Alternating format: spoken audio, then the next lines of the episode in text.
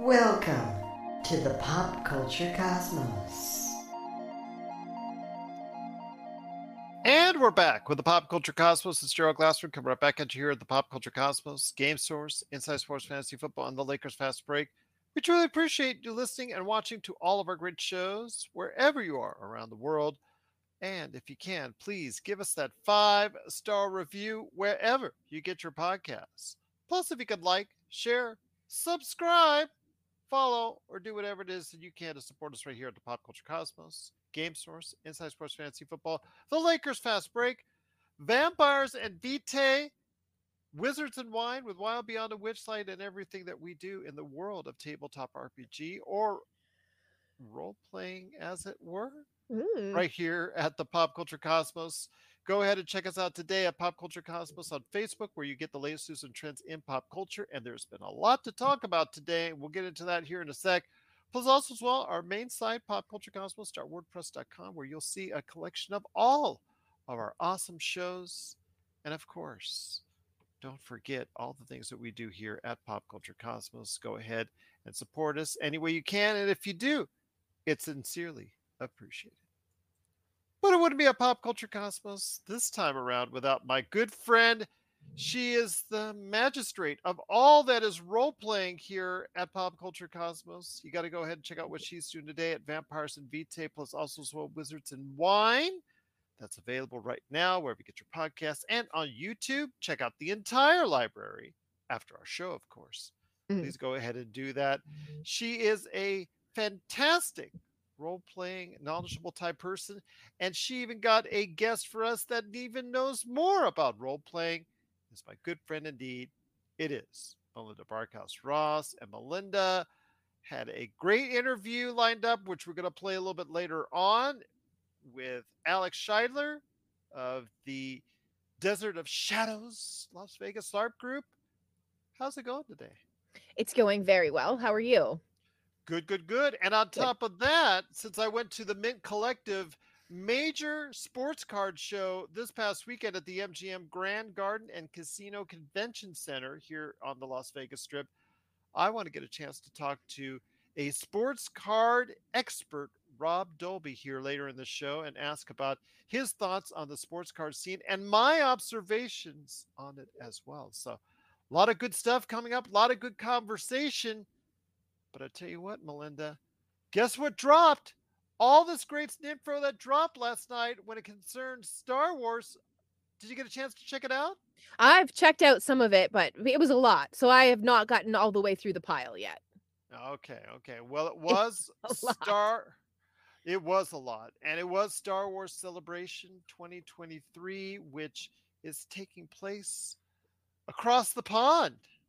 Such a great, great time everybody's having, seemingly at Star Wars Celebration right now. And I want to ask you this first off: when it comes to Star Wars Celebration, you're really going to have a awesome time if you go to it, but you you're there for the news. And it's funny because you're there, they announce the news, and then the rest of the show happens. And it's almost like, okay, we have all that great stuff up front, and then it's just like afterglow for the rest of the time. Absolutely. Yeah, that's definitely how it feels. Um, And, you know, even not being able to be there in person, you know, you, you still kind of get that feeling. In Um, London this time around. Yeah, but I mean, there might be an element of FOMO in there, you know, fear of missing out on all the good stuff. But like you said, you know, people are really good about pushing information out. Um, and uh, so, yeah, when we sit over here and just read the news, it's like, man, to have been in that room for that announcement. Absolutely. And the biggest announcements were here we go. And this do you want to go ahead and hit the heavy stuff first, or do you want to go ahead and with some of the lighter stuff that's really cool as well, like Ahsoka, like talking about Star Wars Acolyte, all that stuff that's coming up on the in the not too distant future for Disney Plus, or do you want to get to the meat, the bone type deal for what was announced with all the new movies coming up? That's a tough question. Maybe can we go back and forth between like light, heavy, light, heavy? Can we mix it I up that way? Do my best on All that. right, all right. So we'll go with the light first. And I Okay. think the first thing is it is Star Wars Ahsoka. The first trailer was shown off.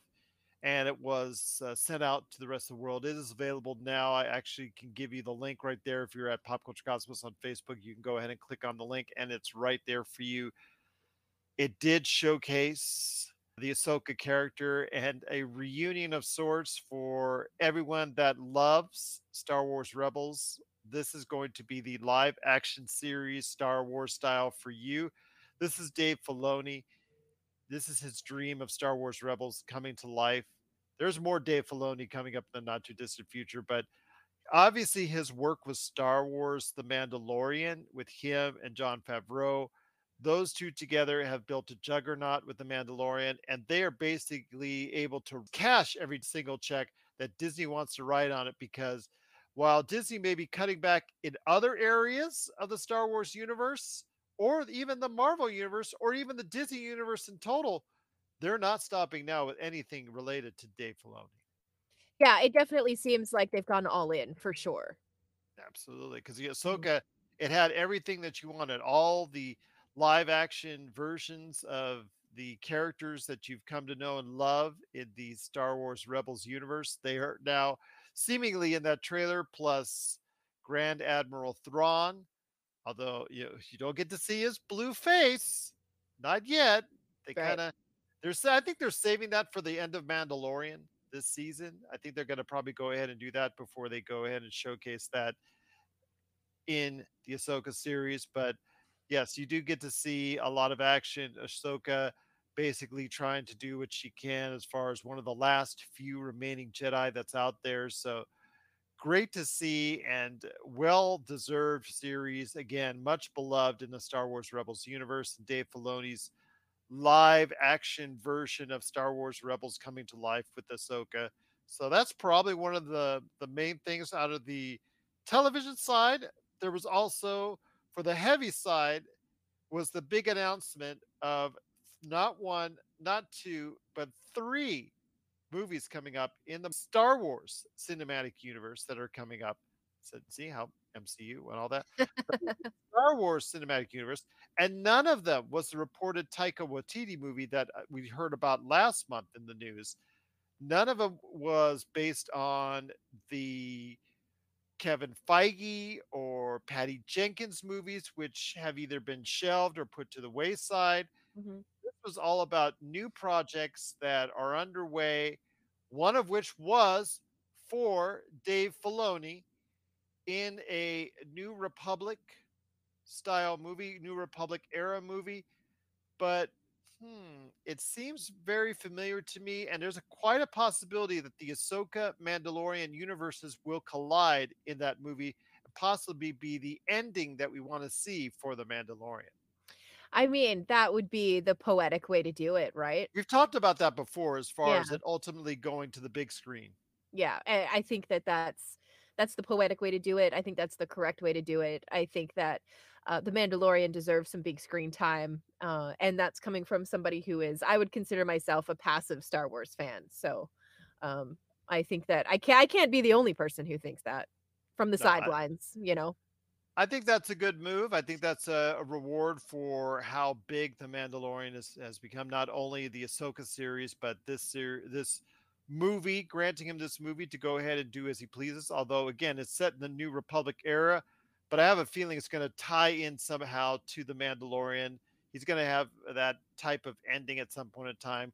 Grogu will be involved, you know it somehow. Of so, course, yeah, yeah. So we're going to see something of that nature coming from a Dave Filoni movie down there again, Taika Waititi, that's the thing that was reported all over the place last month as far as the movie set from him, and that would be the first movie coming out. So I don't know what the status of that movie is at this point in time, if it's been shelved or if it's actually already since been talked about, they didn't decide to mention it. But what they did mention was another movie in development, this time from the Indiana Jones and the Dial of Destiny director, James Mangold, who you know from Logan. I think mm-hmm. is probably the movie that you're most re- reminded of. But you're seeing him now in Indiana Jones and the Dial of Destiny. The, the man, oh, conveniently, the second trailer dropped today. Hmm, Lucasfilm timing all these things out. what do you know? But yes, that's uh, that dropped today. That second trailer looks really good, and I'm gonna have a lot of fun with that. So, James Mangold, the director of that movie, taking over for Steven Spielberg, he has now been given and granted a movie within the Star Wars universe as well, where this time, I think from him, it's going to be the Old Republic. If you're familiar with Star Wars, the Old Republic from the video games and books from the bygone era as far as the birth or the inception of the Jedi. So you tell me your thoughts on this. We're going back in time for this one with a movie from James Mangold in the Star Wars universe. Okay, how far back are we going though? We're going back to the birth, the dawn of the Jedi, possibly. That's what's rumored to be happening with this one. That's Old cool. Republic is Old Republic is it's old. Yeah, I, I like that. I, I like that idea. You know, following the the discovery of the of the Jedi and how all of their stuff happened. I think that'll be an interesting movie. Definitely a, a topic that I'm interested in for sure. There's uh, mention of the upcoming television series outside of Ahsoka that are coming in 2024. First, starting off with Star Wars The Acolyte, which was called by its creators where Frozen meets Kill Bill. So it's like one opposite to the other, but there's a 2024 release window that was revealed for it. So the second is Star Wars Andor season two Yeah. is aiming for an August 2024 release date. And then last but certainly not least is Star Wars Skeleton Crew, which is going to feature Jude Law. And that one is actually underway as far as production. That one did not determine exactly when 2024. And the last major thing that was announced far as a movie, one of the three movies that are definitely in the works already, according to Kathleen Kennedy, is a movie by Sharmeen Obaid-Chinoy. Excellent director. So I'm looking forward to seeing what she has to offer. But, and I say but, this will focus on a movie about 15 years after the events of Rise of Skywalker. Now you're saying you want to go back into that universe and go into a world 15 years later with Rey as a Jedi Master, which again, beloved characters, uh, beloved character. A lot of a lot of people love her character. Very divisive as far as where she came from, as far as the movies that are surrounded, because you either love those movies or you really hate those movies. Kind of like the prequels themselves earlier in the 90s. You know, you either love them or hate them. And we saw from the last Skywalker here at the show, we weren't exactly in love with that movie. In fact, we use it as a punchline in many of our ads. Your thoughts on this in regards to bringing Rey back, Daisy Ridley as the Rey character 15 years later, as this now master Jedi, uh, maybe training a new generation of Jedi's? I hope that it's a bit of a redemption for both the actress and the character. I think that um Well, it wasn't know due to her. It was just yeah, no. very, the whole story was written very poorly. You know, of the course. script, yeah, it was awful. Uh, You know, Finn, who I'd love to see. Well, okay, I, I'll go ahead. Go ahead. Okay. So I just would I would I would love to see a movie that she's a lead in be universally applauded.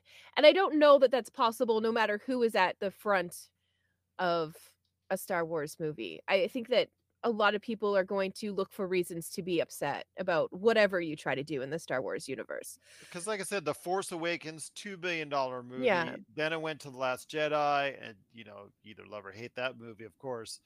That one went down to about a billion and a half, and then The Rise of Skywalker to a billion. I was just hoping, and I thought that that was the belief, and that was many of the ideas that was pitched to Kathleen Kennedy. From what reports say, is that they were going to go into a future part of the Star Wars universe that was well beyond the Skywalker saga, which I was actually looking forward to. Well, you know, this this movie set 15 years after uh, the events of the last movie. It's entirely possible that it's going to use elements of that to set up the movies that they've just announced. That seems to me like something that is possible, something that could happen. Whether you're introduced to a character or a location or something that will tie it to the new movies coming. But it's still Rey from the Last Skywalker. From Right, that, But it could be the new Jedi for the new movies that you're talking about, for the new Eh, branch that's going to grow out of it. Eh, eh, but Come on, tying- eh, Come Oh, on, come Melinda. on, come come on, on. come on. You gotta attach it all at some place, or it's disjointed Ah, and it doesn't make any sense. Come, Come on. on. Come on. It is going to make a sense because you can say it's a long time ago. That scroll at the beginning of every Star Wars movie sets up everything for you. Come on. Come on. Come on. They make you read the recap instead of showing it to you. That's the difference. What are your thoughts out there on what went on and what was announced this weekend at Star Wars Celebration? Come on. Come Let on. us, let us know if you really like everything set within a universe connected to each other, or would you like to have seen even one project announced set in a little bit different time frame in a different galaxy far, far away? Let us know your thoughts. Popculturecosmos at yahoo.com. But before we get to the Alex Scheidler and also as well Rob Dolby conversations, my friend, before we head on out, Super Mario Brothers movie is kicking some serious booty. Yeah, it, is seems now, to be. yes, yeah. From our Friday show, the expectations and the numbers I announced, they've been blowing those out of water, and it looks like it's going to get close to domestically alone, close to 190, possibly 195, 200 million dollars over the course of the next five days. And if you include Monday on top of it, you know, because a lot of kids are off Monday as well, like ours here Right, in yeah. Las Vegas you Mhm. could seriously see by the time it getting through Monday domestically, not even talking about getting over 200, 225, and then you're talking about possibly even 400 million dollars over a five to seven day period worldwide, which would be a massive success for Nintendo and Universal, and most likely, most likely heading towards a billion dollars, which is way beyond what a lot of people expected. you know you go to cartoon movies sometimes and Mm. there's always some kind of joke there's always something that they put in there for the adults in the audience right Yes.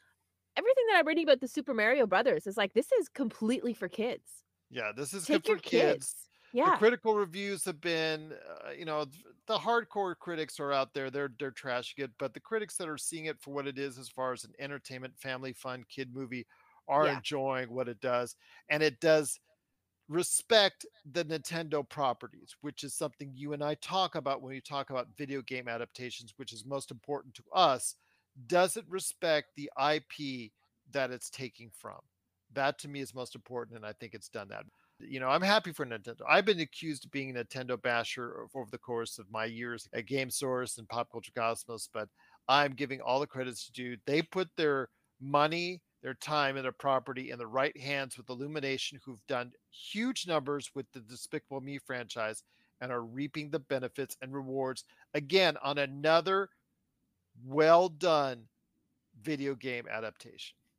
Yeah let's hear it let's keep those well done video game adaptations coming because man when they are bad it's insulting Absolutely. This respects the property. And obviously, it's getting great cinema scores, and people are talking about it, good word of mouth. And obviously, that's why it's generating a lot of money this weekend. And again, we're looking at a possible 400 or more worldwide take in its first five to seven days, which is absolutely great for a movie like this at a time like this. So, kudos to Universal and Nintendo and Illumination for the Super Mario Brothers movie. If you've seen it, and have thoughts, or if you're going to go ahead and check it out, please let us know. Popculturecosmos at yahoo.com. You're listening to the Pop Culture Cosmos. For the latest news and information, analysis and opinions on the Los Angeles Lakers and the NBA, check out the Lakers Fast Break podcast today on wherever you get your podcasts.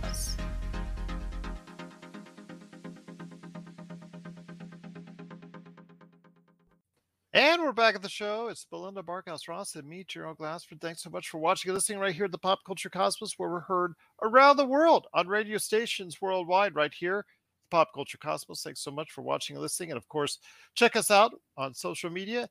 And of course, for the best and the latest and greatest in the world of pop culture, go ahead and check us out today, Pop Culture Cosmos on Facebook. But I will tell you what, we are now entering a world of mystery, a world of magic, a world of fantasy that only the human imagination can come up with as I, I guess the best way to put it was last year, or actually was closing in on the end of 2021, when I saw the awesome series, which I spoke so highly of on this show, Hawkeye, that was on Disney Plus. And there were several scenes, and a key component of the background of the actual show itself takes place in the world of live action role play, otherwise known as LARP by its acronym. And I'll tell you what, I've always wanted to know more about live action role play. And I know Melinda knows more about that, but she brought someone who even knows more than her when it comes to the world of LARP. So, Melinda, I take it over to you now. I send it to you. So I ask you, Melinda, who do you have on today's show to tell us more about the world of LARP? So this is my good friend. I'm going to call him my good friend now. Uh, Alex, if you didn't know you were my good friend, congratulations, you've been promoted. Right. You're one up on me. Stop. She's um, called me a lot worse. But Alex is the guy behind what happens with a lot of the things that go down with the Desert of Shadows LARP here in Las Vegas. It's a Vampire the Masquerade LARP, and I can't imagine having to be one of the storytellers or even the point storyteller that all of these storytellers branch off of. And Alex, if I'm not mistaken, that's like in a very small bite-sized piece. That's your role, right? With Desert of Shadows. Yeah, that would be a bite-sized piece of what we do over there. There's the building of the story, getting the sets all together, kind of calling the rules, adjudicating disputes. Then there's the out of character drama, which is a whole nother part of it but it all adds together to be a kind of immersive adventure that lets people explore things that they really can't in real life. True story. So what's what's the big difference um aside from not just sitting around a table but the difference between like a, a tabletop rpg and taking it to uh like a larp level? What are the biggest well i guess this is kind of the big question of the day really. It's you know what's the big difference? What's the different approach that a storyteller has to take? You know what are the storyteller expectations from players? You know the easy questions. I would say that from that perspective, in terms of the storyteller part, one of the biggest differences is in a tabletop setting, you are the world. You're the bad guys, you're the small bad guys you meet on the road, you're the big bad guys in the castle, you're the merchant, you're everything. for six people. And in LARP, what you are is you are setting the sandbox up for players to explore stories with each other. So, for example, at a table, you might have a, uh, a couple of characters, you have a party that's working together towards a goal. In a LARP, you can have two parties that are actually the antagonists for each other. And rather than the storyteller, it's those players, which mixes it up dramatically. You know, it's not worrying about what Alex thinks of as a threat, it's what this half dozen other people think of or could think of as a threat to your goals. What do you think the biggest challenge is for somebody who is walking into a LARP game for the very first time? Like they have their character, they've got their costume all set, uh, and uh, they just uh, they roll up. What happens? The biggest challenge any new player will have is feel, feeling silly. Sure. Absolutely to the case. It's just like improv or theater or anything else. You have to separate yourself out from the kind of real world considerations about play because you're playing you're playing a game like you know? So a lot of that involves costuming. Getting out of your shell and being able to talk to strangers is like a big part of it. The good news is is that if you're able to do that it translates to real world skills. You know being able to kind of like get outside of yourself go with the flow.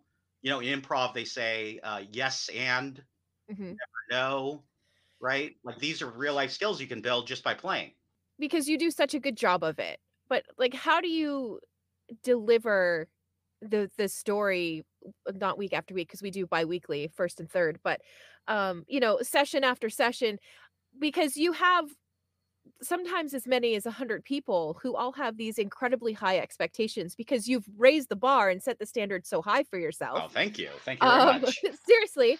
How do you deal with that? Because that's a lot for somebody who is running a, a game or, or anything to deal with. But then when you take it out uh, from the table and the six people that you were talking about, and now you have, you know, a hundred people show up to a, a LARP event and you know the expectations are high everybody has different questions different concerns how do you manage that my god i can't i can't I, it's giving me heart palpitations and i'm sweating a bit Uh, well, uh, one of the most important pieces is I have a good staff. So Right. I depend on other people who are very talented. Um, my friend Neil, uh, in the last Chronicle, my friend Matt, um, and John, and we kind of like dig into plot concepts, game it out, kind of look at how it interplays with the group as a whole. And then what we like to do is we like to to create parts of the story for each group of people hmm smaller groups and weave them into that and then weave the stories together. So that when your group encounters another group you have different pieces of a puzzle and together it's kind of a revelation. And one of the coolest things about the world of darkness this is actually a very unique part of an rpg is the heart of the game is pathos you know like it, it's called the world of darkness for god's sake right yeah So- right yeah pathos is a huge part of it, which means catharsis is another big part of it. And that's what I think people really enjoy at the end of the game. though? How do you plan it out so that everybody can get a fair opportunity to go ahead and and have and experience something magical each and every time out with your LARP? It does take a lot of kind of like observation, I think. So you see who is invested in the plot. And you kind of see who shares the plot because the other part of it is when you give people some plot things, sometimes they like to hide them. They like to keep them as their own hmm. secrets that they can wield against each other, which is part of it. That's fine too. But you want to also make sure enough little particles are spread, little hooks over the entire game. And you do that with people who are engaging. You also do it with people who are new, which is a- a great way to do it. And then once people realize these plot hooks are being dropped, they interact with those players.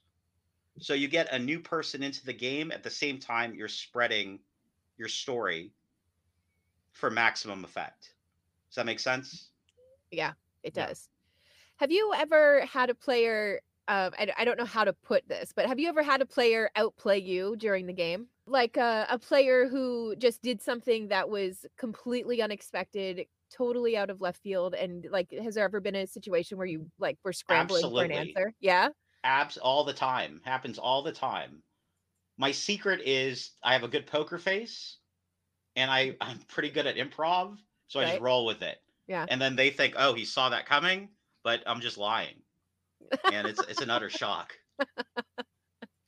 We had a, actually an interesting character deal. This person had to do some act. And the character she was playing was an evil character. So I kind of expected her to do the normal bad guy thing. But what she did was uh, she went and found a family and basically reenacted the Frankenstein story. I don't know if you remember, he he moves in, hides in the barn of a family and brings Yeah. food and stuff. She Mhm. does this for this family of, of uh, this desperate family and hides and watches them.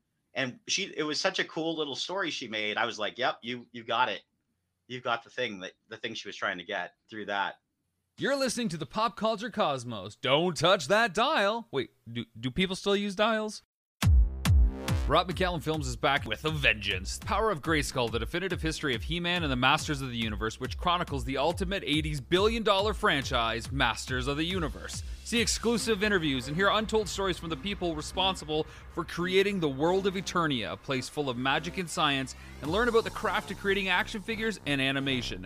Power of Grayskull is just one of our many projects at Rob McCallum Films. Once again, I have on Alex Scheidler, Desert of Shadows, Las Vegas LARP group right here for you at the Pop Culture Cosmos. It is Melinda Barkhouse Ross and me, Gerald Glassford. Thanks so much for watching, listening. Alex, you've been very explanatory so far as far as telling everybody about the world of LARP. Melinda, I, you know, I know you have experienced firsthand some of this LARP action, especially within the world of Vampire the Masquerade. So, what are your observations and experiences so far working with Alex on these great LARP campaigns. Well, uh, I'm still uh, very. I'm still I'm still so new. I, I squeak when I walk when I walk into LARP. I'm I'm very new, and I came in kind of at the tail end of the last Chronicle. Like everything was already kind of in play. The the coteries were already set. People already kind of knew what they were getting into, and there was uh, you know some of the Scooby Doo stuff. w- We could find clues and solve mysteries, and, and things were already kind of unfolding. I walked in and I was playing a Ventrue, and it turned out that there wasn't a Ventrue Primogen. So I ended up in a meeting with the prince the very first time I walked in the door. So that was a, a pretty eye opening experience, but uh, it was a lot of fun. And I've met a lot of truly wonderful people through it. And yeah, I'm excited to join the Chronicle from the very beginning. I have plans for my character. I don't know if what I have planned is going to work. I also don't know if she's going to make it past month three, but we'll see what happens. But one of the things that I really loved that Alex does is how active Alex you are with everybody who joins. When you join the Facebook group for Desert of Shadows, you get the initial welcome, our newest members, and all of that kind of stuff. But Alex is always so easy to reach out to. He's always game for questions. It doesn't matter, uh, you know, what kind of question it is or, or what it's based on. He's he's always ready to to talk about it. And yeah, it's it's truly a credit, I think, to Alex and, and his staff, the level of fun and the level of you know involvement that I think everybody feels when they walk into specifically the Desert of Shadows LARP. Now, I can't speak to, you know, other Vampire the Masquerade LARPs that exist, but I know that this one here in Vegas I think is is really something special. So I think Alex my my question out of that is I know that people who LARP are kind of known to be pretty big nerds. But then when you for some reason and I don't know why it is, but when you put Vampire the Masquerade LARP on top of that, it kind of takes the nerd factor to a higher level. Why on earth does it have this reputation, do you think?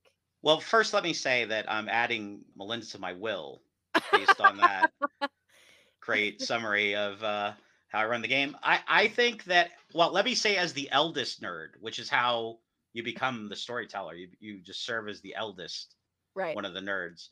I would say that vampire is a unique aesthetic. First of all, it's like modern day, so you don't have to wear armor or um, an elaborate wizard costume, uh, which kind of like makes it much more street wearable. You were asking how how it got the reputation of being less nerdy or more nerdy. and more nerdy it just it because ev- everything that i that i see because i i was giving like the medieval larpa a, a kind of i was flirting with the idea when i was back still back in halifax because they have a very active scene there. Then when i found out about vampire the masquerade larp i was like well that sounds really fun. And then you google it and people are like stay away from vampire the masquerade larp. It is bizarre. But i really didn't experience that when i was there. So either i am bizarre or a vampire the masquerade larp just has a funny reputation Well, we, I, I will say that we've kind of engaged in a very heavy policing of some of the weirder stuff. Sure And now there is some weird stuff. I'm not going to sugarcoat it. There are some times where player conflicts spill out from the game into the real world where you are mad at someone for an outcome that happened in game. Yeah.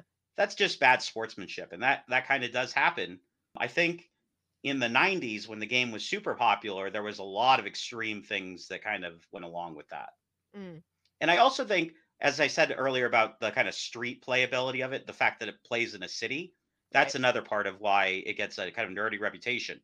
Medieval LARPs you can take to a rural area, so you're not really s- seeing people do that stuff. But when you play a game in a park, that gets a little stranger. We play in a game store, hidden away from the masses, like a decent collection of a hundred so nerds. right So let me ask you this: Any last things you want to go ahead and plug? Any last things you want people to know if they're in the Las Vegas area, or even if they're not, about your awesome LARP group?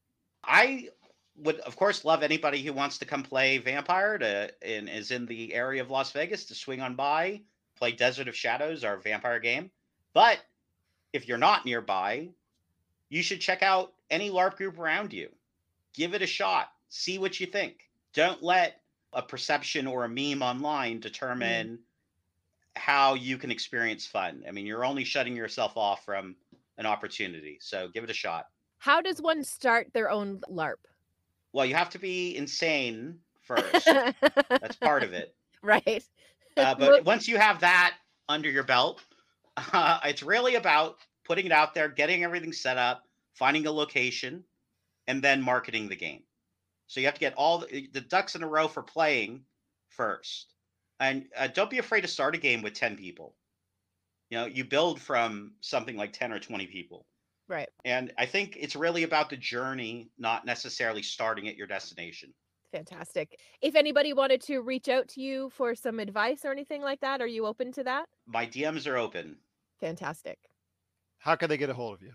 You can either email me at narrator sulla, S U L L A, at gmail.com, or if you join the Desert of Shadows Facebook group, I am there. You can message me there. Awesome indeed. It is Alex Schuyler of the Desert of Shadows Las Vegas LARP Group. Alex, I cannot thank you enough for being part of today's show.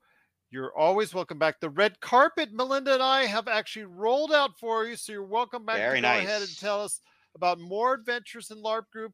Any last thoughts before we head on out? Well, I actually like to talk to you about how amazing uh, your guys' show has been. I've had a great time being on here. Your questions are insightful and interesting. And I think that Melinda, in particular, has had some wonderful insights on my storytelling ability. And I appreciate her bringing those to the world. Absolutely. She's tremendous for us here, and I'm glad she's tremendous for your group as well. Guys are making me all sweaty. Stop. Stop. Stop! Stop. Stop! Tell you what, thank you so much, Alex. Thank you. This is the Pop Culture Cosmos. If you're in the Las Vegas and Henderson areas and are looking to buy, sell, or trade the best in classic or current video games and pop culture collectibles, there's no better place to go than Retro City Games. From Xbox to PlayStation, Nintendo to Atari, the great crew at Retro City Games provides the best place to go for all your gaming options. Stop by their two awesome locations in Henderson and also the Las Vegas Strip, or follow Retro City Games on Facebook and Instagram for all the latest deals and new items. Without a doubt, there's no better place to go for your gaming needs than your friends at Retro City Games. And we're back with the show. It's Gerald Glassford right here at the Pop Culture Cosmos. Thanks so much for watching and listening. We truly appreciate it. The sports card scene and collectible scene is still going strong, even after a huge, huge rise during the pandemic. It is still a marketplace out there that everybody seems to like and enjoy. And I'll tell you what, I just had the experience last weekend of going to the MGM Grand Garden and Casino into their convention center here in Las Vegas, right on the strip. I got a chance to see one of the premier high end collectible and sports card spectaculars called the Mint Collective. Just had a chance to go there. Great time, sponsored by eBay. Had a great time seeing all the major booths, including eBay, Panini, PSA, Topps. All the big boys were there, and even um, some of the major independent card dealers were there. It was just so fascinating because you got to see all the high end cards were there from all the different sports. Got to see high end Pokemon cards as well. Well, that just got me thinking how can I go ahead and talk about what's going on in the sports card scene? Because I'm not the expert, but I wanted to bring someone back who is. Good man indeed. You got to go ahead and check him out at Game Time Sports Collectibles. It is Rob Dolby live from his store. Yeah. Rob, great to have you here. So I love the ambiance, people buying and selling and trading sports cards. How you been, my man? Good, man. How have you been? I've been okay, been okay. Uh, you know, I got a real education going through there. That was so. You probably would have found it, you know, right at home at the Mint Collective. Go there. It it wasn't the largest sports card show I've ever been to, and actually, when I did sell cards long time ago, it, you know, there were larger space wise, but this was all in the in the convention center MGM Grand Ballroom. There's about 70, maybe 80 different vendors that were there, but a very high end, tens of thousands of dollars of cards, single cards were there. You know, some of the most valuable and premier sports cards, both modern and also vintage. Every conceivable rookie or valuable sports card for every modern or vintage athlete was there. It was just such a fascinating thing. Plus, also PSA was there grading cards right on the spot. Get this, Rob. Every other booth literally had their phone right there doing live breaks because you got to know the lingo when you go there. You got to know breaks, pulls, slabs. You got to know the lingo when you go into these places like that. Every other booth had a a live break. Oh, it's a Derek Jeter rookie card. Wow, you know that goes something like that, or you know, or if it's Pokemon, it's a Charizard, you know, something like that. But it was just so funny to see how everything was taking place. But the value of sports cards is there please give me the update since you live and breathe and deal with this on a daily basis. What's your thoughts on the sports card scene and also the collectible card scene truly is at this time? So actually, if we go back, let's say, I think I was on here about six months ago or so with you. Yeah. Uh, maybe a little bit longer than that. If we go back to about October, uh, early November of, of this past year, 2022, I have to admit, as somebody who makes their living doing this, I was getting a little nervous I was getting a little scared. It was kind of how do we how is Topps Fanatics how how are they going to play into this? You know, Fanatics buying them. How yes. how well are they going to uh, interact with me? How are they going to accept me on? Because it used to be very difficult to get direct with Topps, and I assumed with Fanatics moving into it, it would be even more difficult. But I was scared. You know, we were seeing a lack of sales, uh, both hobby boxes and singles in the shop, that sort of thing. But times have changed and you know you move forward you know those five six months and you see that fanatics has done a, a really good job. There, were some shaky incidents in the beginning but they've done a really good job of, of letting us get on board and i have since become direct with Topps uh, that has ran very smoothly and the card market has been i just went through actually christmas wasn't great but right after christmas i just went through probably a couple best months that I'd had, most consistent months I'd had selling sports cards. People are still buying, people are still selling. And I put on a show on the south side of Columbus, and that show just this last time in uh, March, it had one of the biggest turnouts I'd ever seen. And then the other good thing about that is it was, you know, I'm, I'm doing it every month. I saw 25 to 30% new people, new people that didn't know about the show. This was without, you know, any additional marketing effort on our part and same thing with the shop, more people coming in, didn't know you were here, that sort of thing, without any additional marketing effort. So the hobby is, you know, alive and well. I know oh, it sounds cliche, but it's but it's alive and well. When you walked into the MGM Grand Ballroom, the first thing you see is the Topps booth. And now it wasn't a huge booth per se, but it was modern, very clean cut looking. First side is coming at you with the top side, but on the flip side is like you said fanatics uh, and they did have uh, you know fanatics i think knows in this space it needs to still promote the Topps brand first and not just say oh yeah we're going to go ahead and take over everything and things of that nature. I think they played it very smart. Yeah. Oh i i absolutely do and um, one of the other things you know as they've moved into uh, operating Topps and kind of controlling it again, there was a couple hiccups. There was a hiccup with Topps Chrome. Uh, Topps Chrome was a huge release, and they actually missed in the packaging getting the Julio Rodriguez short print. That caused that product to kind of tank. Uh, it was just a packaging error, but so many of us lost money on that product. But then they they did uh, they tried to make it up by doing uh, special packs but then they did this program called the MVP buyback program, where the basic Aaron Judge or Paul Goldschmidt card you can take to your local hobby shop for 20 bucks for a basic card that, you know, probably books at a dollar, a dollar fifty. And that was a very good program. I mean, we did hundreds and hundreds of extra dollars, if not thousands, because people would bring those cards in and then exchange it for you know merchandise we had in the shop. So they did a really good job there. But one of the other things that's very interesting is if if you're familiar with the TCGI side of things, like Pokemon and stuff, yeah. they'll kind of release products in waves. They'll let it kind yes. of dry up and kind of go back and release it. That's not heard of really in the sports card industry. But now Topps seems to have been doing that. So they'll release a wave, they'll let it dry up, and then maybe two or three months later, it's a product you can reorder. They're really trying to strike that good balance there of supply and demand, I think. So they're taking lessons from outside the traditional sports card industry. I like that. Thinking outside. Yes. The, pardon the pun. You're thinking outside the box. Yeah, yeah, exactly. Yeah. Now, one of the things I wanted to ask you is YouTube's been around for a ton of time, and social media space has now been out for you know well over a decade.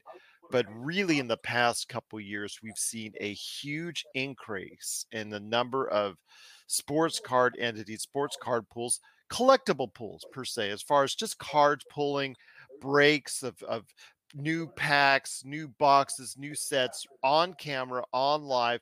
Has that really grown the industry as well? Has it made it more approachable for a regular audience? Because it seems to be something that uh, so many, and as, as I saw right there on the show floor, so many are doing this today. Yeah, absolutely. I, I, d- I do believe that social media in general, but of course, breaks have uh, been playing a major impact in the increase of the hobby, uh, in its growth, especially among young people. And as this allocation business really got out of control, some people would say it fueled it, which it, it may have helped fuel it.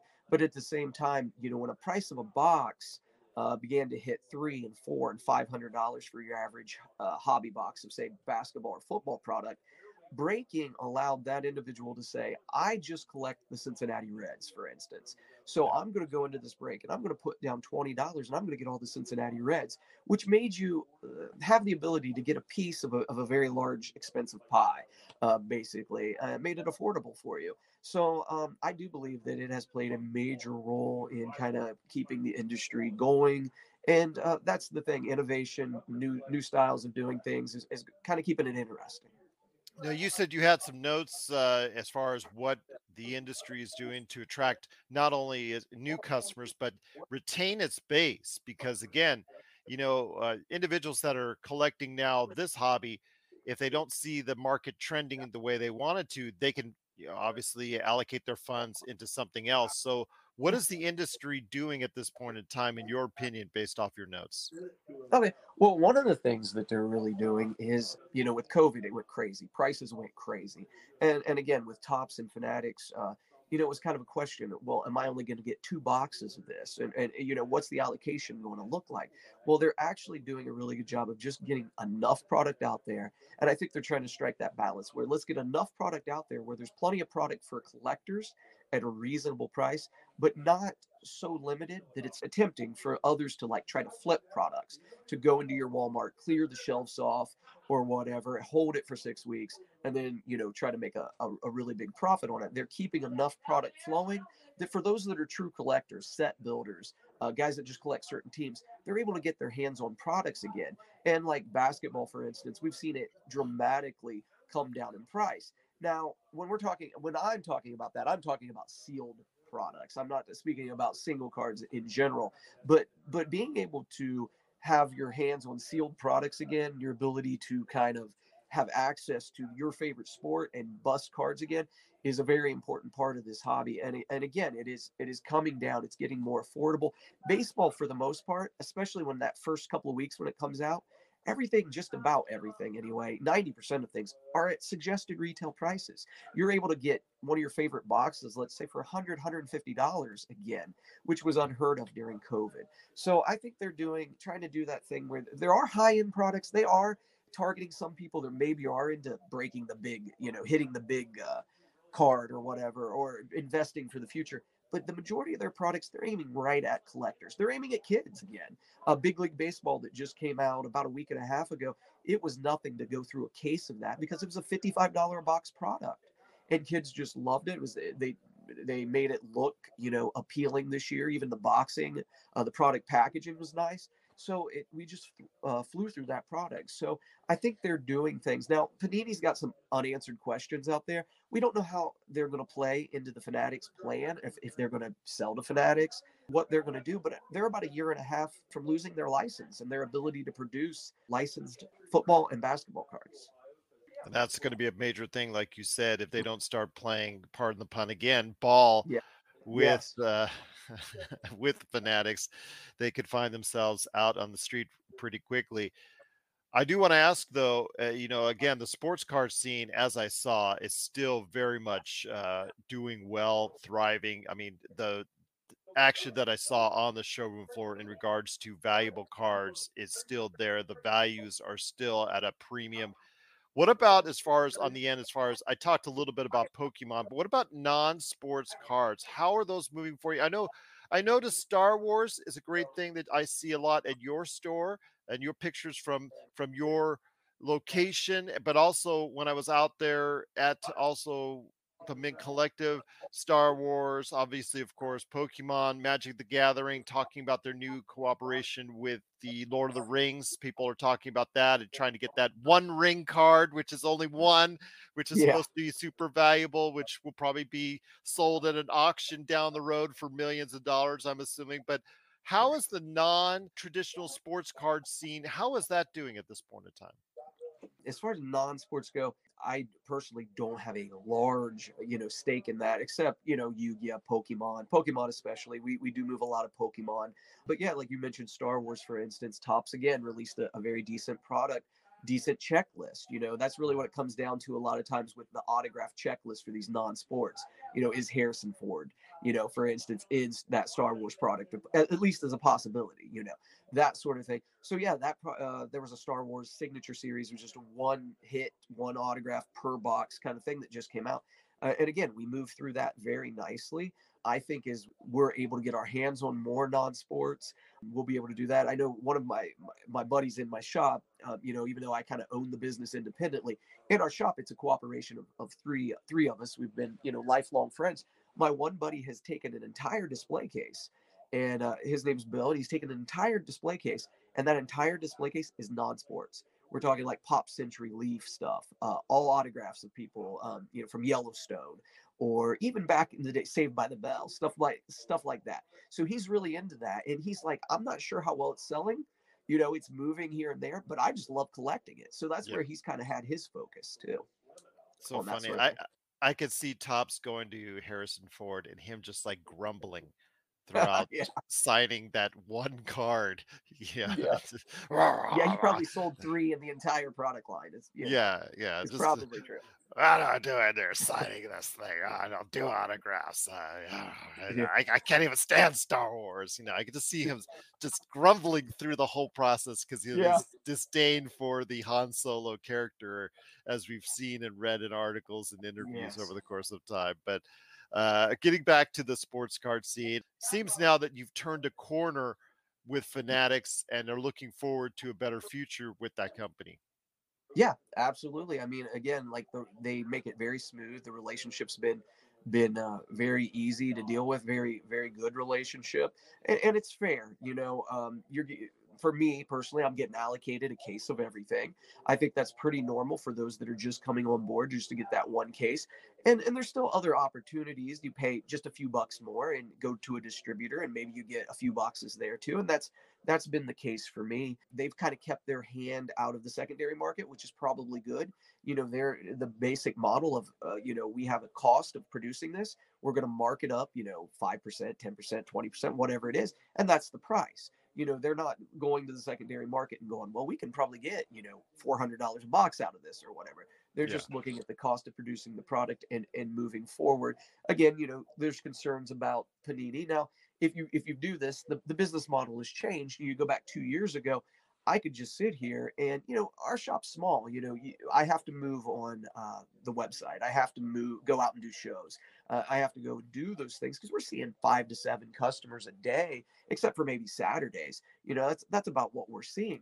So I don't move enough product. Um, at only making you know 10 to 15 20 dollars uh, is a good day on a box of cards to just sit back and, and allow it to happen here. But the but that has to be the model now. It has to be move. It has to be a little bit of a turn and burn staying in the in the marketing season of that product. You know its time frame and uh, you have a few weeks there to move it. And there for a while during covid we were all able to just kind of sit back let it sit on the shelf and five weeks later if it didn't sell we raised it 40 bucks Yeah. but you know we're kind of out of that time frame you know i'm not making 40 and 50 dollars a box i'm making 15 dollars a box but i'm turning a lot more product and that's just kind of the, the way you have to to go about it and i'm sure with singles too you Yeah. know it has to be that you have to be out there if, if you're trying to make a living you have to turn the product but in general i think a lot of this is really good news uh, for the customer, uh, for for the collector, for the people that are you know coming in. There's there's competition again, and uh, there's products available, so you do have choices. One last thing I want to ask you is about obviously the, the one of the main reasons why the value on specific cards varies is the grading process. And while PSA, when I went to the Mint Collective, dominated the scene, there were also other grading services, and then there was also Beckett in the corner Yes. as well. Yes. Beckett was literally in the In the corner uh, yes, in the corner. It was a nice booth per se, but it was in the corner as opposed to PSA, which actually had the long lines of people going and trying to get their cards graded live on the spot.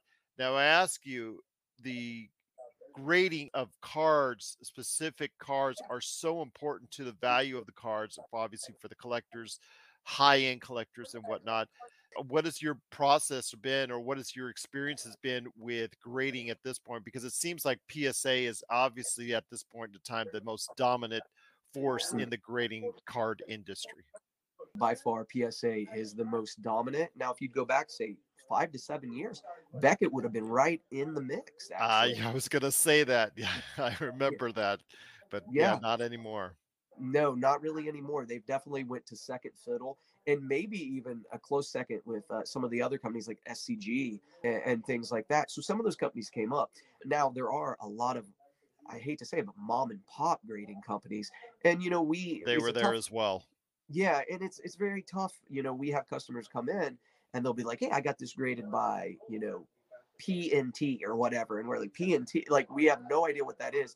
You you may as well just break it out of that encapsulated thing. We're not going to pay you any more than a raw card for that. And and then you're mentioning Beckett, and just just about a week ago, Beckett made some big announcement of how they're going to change their grading, and it was very very confusing. A 9.5 if if you got a 9.5 on the corners but a 9.5 on the centering eh, but a 10 on uh, you know the surface wear or whatever it was going to go to a 10 now. It was very confusing and they were in trying to basically get people to resubmit their cards because well now it would be a lot easier to get a beckett 10 instead of a beckett 9.5 but then uh, what, what do you do with all those cards that are already out there on the market? It and then beckett i've heard started to back off that statement they made and about that plan to do that. So it does seem that PSA is, you know, back and open and ready for business, and it does seem like they're kind of set to kind of run away and, get a pretty huge lead on the others that are involved in grading. I saw that firsthand, my friend. I tell you right there because you could see the line for PSA literally going out of the ballroom. As far as Beckett, well, let's just say it was a nice looking booth. But Yeah, yeah, I get you. Uh, and I'll leave it at that. But Rob, it's been great chatting with you. I know you're busy in the store. Obviously, everybody should check out your website, oh, GameTimeSportsCollect.com. But please, when it comes to Game Time Sports Collectibles, anything anyone needs to know about how they can get a hold of what you got as far as your inventory, take a look at it, or you know, if they want to ask you more questions. Yeah, absolutely. Yeah, they can just stop by the website. It'll give you links to all the social media. You know, we have a Game Time Sports Collect is one of our Facebooks, but we also have Game Time Collectibles, which is actually the shop, and we do a weekly Facebook Live there where we just kind of throw out hobby information. It's every uh, Wednesday, and you can check that out. But again, you can just go to the website and you can find information about all that. Thanks so much, Rob, for stopping by right here at the Pop Culture. Yes. Cosmos. Thank you. You're listening to the Pop Culture Cosmos. Well, Melinda, appreciate so much you being part of today's show. Alex Scheidler was on today's show, also as well Rob Dolby. Any last thoughts before we head on out? yeah if you are in the las vegas area and even if you just want to come and, and see what the uh, desert of shadows larp is about you can do that you can show up as a guest and you get to do what we all do. You'll get a chance to to wander around and you'll get to catch players taking part in a scene um, and all of that kind of stuff. If you're curious about setting up your own larp reach out to alex. Alex is truly a stand-up dude. I like him a lot. I always have time for alex and i think that once you dip your toe into the pool and then you're like wait a minute i can build my own character. I can do my costuming and then i can show up and just sort of kind of do what i want it's pretty fun. There's something liberating and freeing in it. And if you're in the Las Vegas area and you're in, at all intrigued, please check it out.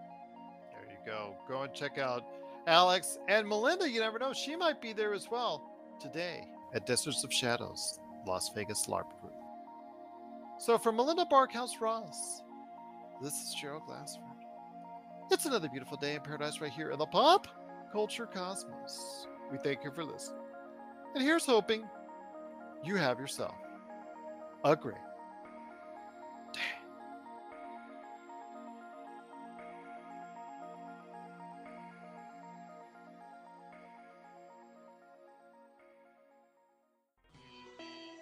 You're listening to a Weeby Geeks Network podcast. Tangent Bound Network. Let your voice be heard. TangentBoundNetwork.com. So much for downloading the Pop Culture Cosmos and stay tuned as more great podcasts are on the way. Thanks again for listening to us here at the Pop Culture Cosmos.